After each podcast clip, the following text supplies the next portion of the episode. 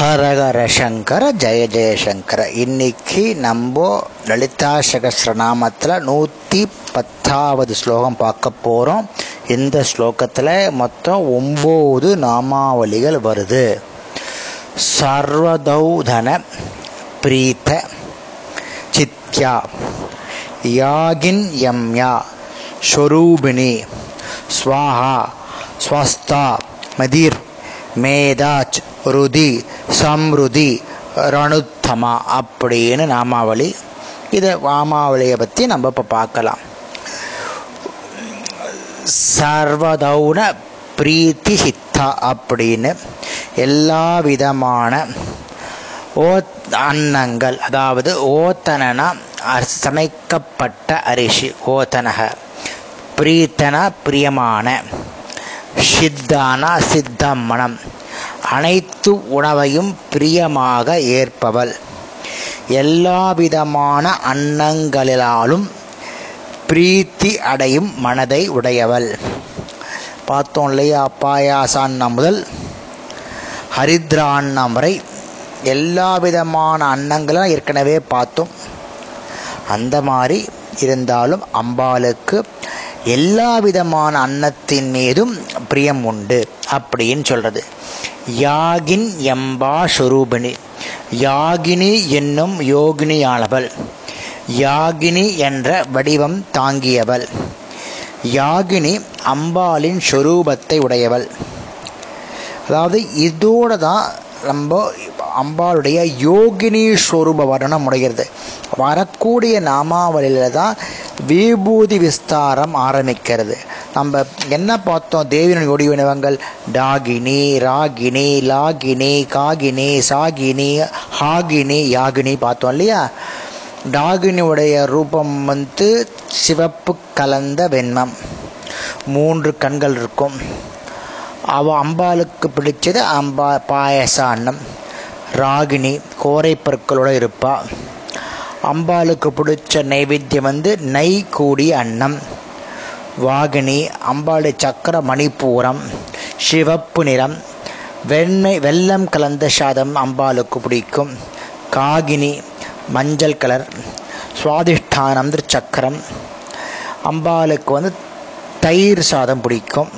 ஷாகினி மூலாதார சக்கரம் கையில் அங்குஷம் வச்சுட்டுருப்பா அம்பாளுக்கு வந்து பயத்த அன்னம் பொங்கல் பிடிக்கும். ஆக்னி அவளுடைய சக்கரம் வந்து ஆக்ஜை. நிறம் வந்து வெண்மை மஞ்சள் நிறம் கலந்த அன்னம் பிடிக்கும். யாகினி சக்கரம் வந்து சகசிராம் எல்லா நிறங்களும் உண்டு. அம்பாளுக்கு பிடிச்சிருந்து எல்லா விதமான அன்னங்கள். இதோட தேவியினுடைய யோகினி சுருவம் முடிகிறது. இப்போது அம்பாளுடைய விபூதி சுரம் விபூதி ஸ்தாரம் ஆரம்பம். விபூதி விஸ்தாரம் ஆரம்பம். ரொம்ப அருமையாக இருக்கும். அம்பாளுடைய விபூதியை பற்றி வரக்கூடிய ஸ்லோகங்களை கடைசி வரையும் சொல்ல போகிறோம் நம்ம அனுபவிக்கலாம். ஸ்வாகா ஸ்வாகானா யாகத்தின் பொழுது உச்சரிக்கப்படும் துதி போற்றுதல். யாகத்தின் மந்திர உச்சாரணமும் அதன் அர்ப்பணிப்பும் ஆகியவள். அதாவது ஒரு யாகம் பண்ணுறச்ச நம்ம ஸ்வாகான்னு சொல்லுவோம். அதாவது பெரிய பெரிய தேவதைகளை குறித்து சொல்கிறச்ச ஸ்வாகா ஸ்வாகான்னு சொல்லுவோம் இல்லையா? அந்த ஸ்வாகாவாகவே அம்பாள் இருக்கலாம் அதனால் ஸ்வாகான்னு பேர். ஸ்வதா. ஸ்வதா அப்படின்னா தேவர்களுக்கும் முன்னோர்களுக்கும் செய்யப்படும் யஜ்ய காரியங்களில் ஓதப்படும் மந்திர உச்சாடனம் பிராத்ஸ்வதானா பிரார்த்தனைகள் வரும் ஸ்வதா என்ற உச்சாரணமாக இருப்பவள். இன்னொன்று கூட சொல்கிறா தேவி பாகவதத்தில் ஸ்வதா அப்படின்னா பித்திருக்களை குறித்து ஓமங்களை செய்யச்சு ஸ்வதா அப்படின்னு பிரயோகம் சொல்லணும் அப்படின்னு தேவி பாகவதத்தில் சொல்கிறது இவருடைய ஸ்வாகா என்ற பெயரை உச்சரிப்பதால் எல்லா யாகங்களிலும் தேவர்கள் திருப்தி அடைகிறார்கள். ஸ்வதா என்பதால் பித்ருக்கள் திருப்தி அடைகிறார்கள். ஆகவே அம்பாள் ஸ்வாகா ஸ்வதா என்ற ரூபிணியாக இருக்கிறாள் அப்படின்னு சொல்லப்படுகிறது. அப்புறம் அமதி அஜானத்தில் இருப்பவள். அமத்தின்னா அஜானத்தில் இருப்பவள்னு பேர். மேத்தா ஞான வடிவானவள். முதல்ல அஜானமாக இருக்கா அதனால் அமர்த்தி. இப்போ புத்தி விசேஷ ரூபமாக இருக்கா அதனால் அவள் அம்பாள் வந்து மேத்தான் ஆறுது மேத்தா என்பது ஞாபக சக்திக்கு பெயர் போன்றது.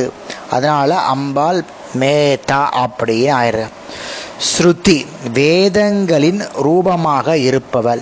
வேதங்களின் ரூபமாக இருப்பவள். அதனால் ஸ்ருதின்னு பேர். சம்ஸ்ருதி. சம்ருத்திகளின் ரூபமாக இருப்பவள். ஸ்ருத்தினா கேட்பது. சம்ருத்தினா நினைவு ஞாபகம்னு அர்த்தம். இந்த இரண்டு விதங்களாலும் ஏற்படும் ஞான ரூபமாக அம்பாள் இருக்கிறாள். வேதங்கள் மணிசம்ருத்தி போன்றவைகள் அம்பாளுடைய ரூபமாக இருப்பதுன்றது பல இடத்துல சொல்லப்படுகிறது. அனுத்தமா அனுத்தமான அதி உன்னத நிலையில் இருப்பவள். தனக்கு மேற்பட்டவர் இல்லாதவள். சுதந்திரமான புக்தி உடையவள். ஐஸ்வர்யம் உடையவள். தனக்கு மேலே யாருமே இல்லாதவள். அதனால் அம்பாள் அனுத்தமா என்ற நாமத்தால் அழைக்கப்படுகிறாள். இன்னைக்கு இந்த சகசிரநாமத்தில் இந்த ஸ்லோகத்தை பார்த்தோம். நாளைக்கு அடுத்த ஸ்லோகத்தில் வரக்கூடிய நாம பார்க்கலாம். ஹரஹர சங்கர ஜெய ஜெயசங்கர்.